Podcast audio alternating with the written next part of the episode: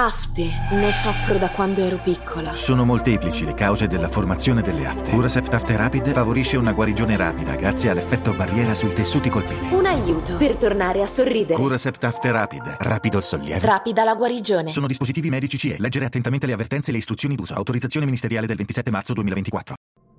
Quando per la prima volta sentii nominare lo Shva, pensai: Ma che cos'è? Una cerimonia ebraica? Si trattava di un segno grafico dell'alfabeto fonetico internazionale, rappresentante il suono di una vocale centrale media. L'utilizzo in Italia era volto a sostituire il maschile e il femminile, allo scopo di rendere il linguaggio più inclusivo.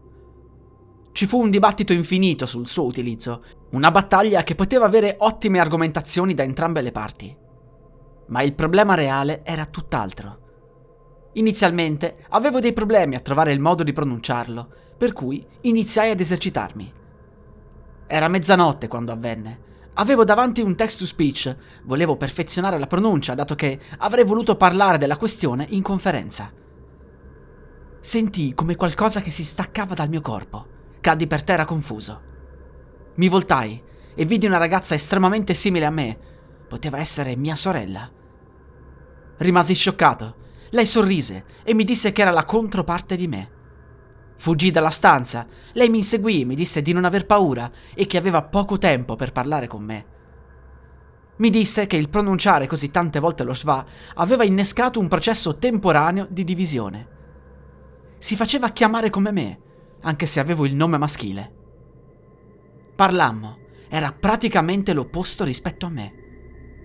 Quando l'esperienza terminò, provai di nuovo a ripetere più volte lo schwa, ma niente accadde, fino al giorno seguente. Scoprii che potevo replicare l'esperienza una volta al giorno, mi filmai durante il processo e il video divenne virale.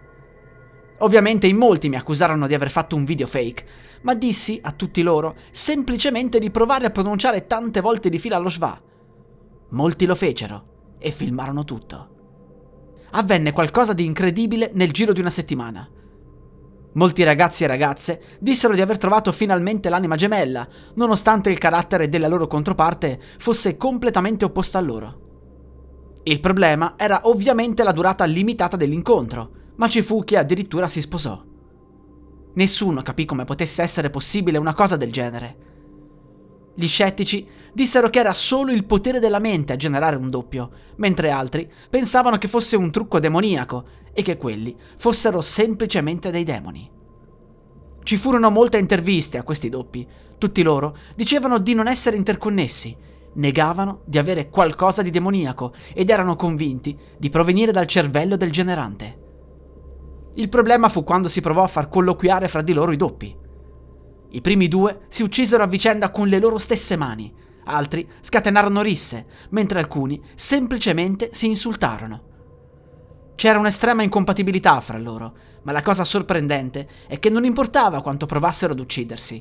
Dal giorno successivo sarebbero stati di nuovo in vita e si sarebbero ricordati tutto. Questo fatto cambiò il mondo per sempre. Nacquero incontri clandestini di doppi dove si scommetteva sulla morte di uno dei due, ma la cosa più impattante fu l'incontro dei doppi di coppie di persone fidanzate o sposate, o all'interno di famiglie. Ormai il parlare con i doppi era diventato normale, ma all'interno di una stessa casa era troppo rischioso e si assisteva spesso a tremendi omicidi che obbligavano i membri della famiglia a richiamare i doppi in momenti diversi. Poi, un giorno, ci fu un sacerdote che disse al mondo intero che la verità sulla scomparsa dello Shva era proprio quella. Dio ci avrebbe messo alla prova facendo apparire gli altri esseri umani specchio, provenienti dalla nostra anima. Molti governi tentarono di bandire l'evocazione dei doppi, ma l'effetto fu quello del proibizionismo americano. Tutti continuavano comunque in segreto ad evocarli, non servì a nulla. Le persone si stupiscono di quanto qualcosa che proviene dal loro interno sia capace di aggredire e uccidere con così tanta facilità, ma la verità è che la nostra anima nasconde sempre una parte estremamente malvagia. Siamo esseri umani, non possiamo farci niente.